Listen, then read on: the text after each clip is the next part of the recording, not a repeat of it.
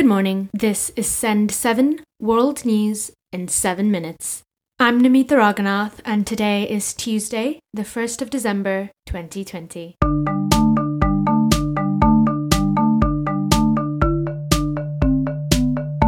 Starting in Asia today. In Australia, Prime Minister Scott Morrison demanded an apology from China yesterday after a fake picture was posted on a Chinese government Twitter account. The post was made by Chinese Foreign Ministry spokesman Lijian Zhao.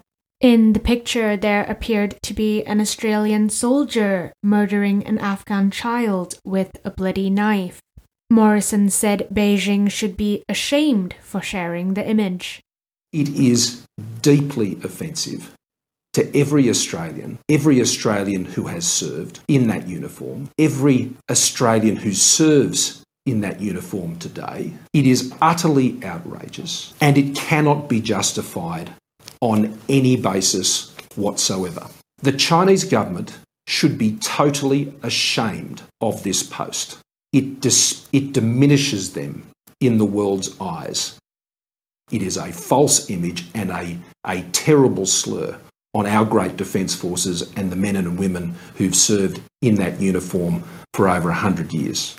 In Sri Lanka, shooting took place yesterday at a high security prison. This happened after inmates broke out of their cells to protest the rise in coronavirus infections.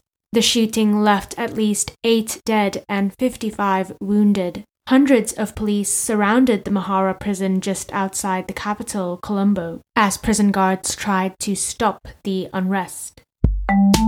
In Indonesia, thousands of people fled their homes after a volcano erupted on Sunday. The volcano blew ash high into the air, causing large gray clouds. No one has been injured, but authorities warned people of lava and poisonous gas. Indonesia has the world's most active volcanoes.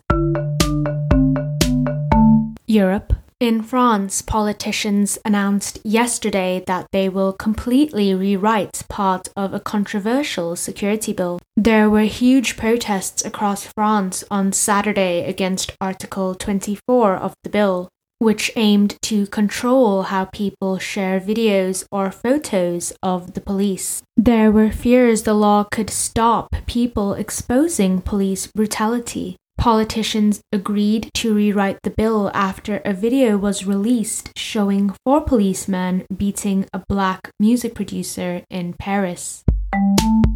In Moldova, soon to be President Maia Sandu yesterday called for Russian troops to be removed from a region at the border with Ukraine. In her first news conference as president elect, Ms. Sandu said Russian forces never had permission to be in the region. Russia rejected her comments and said the move could cause unrest Ms. Sandu defeated President Igor Dodon, who was openly supported by Russia in a vote earlier this month. Africa. In Zimbabwe, rescuers yesterday found one of the bodies from a gold mine which collapsed last week.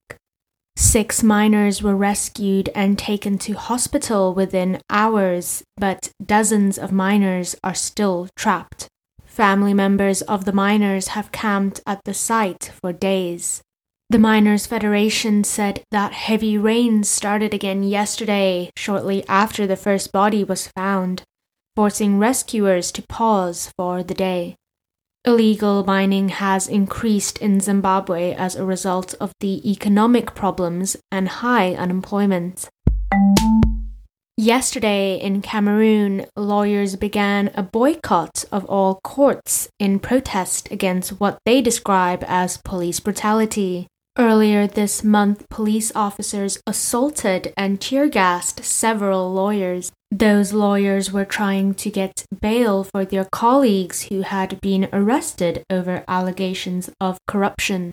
The president of the Bar Council in Cameroon said lawyers were being targeted and attacked. He said the strike would continue for the next five days.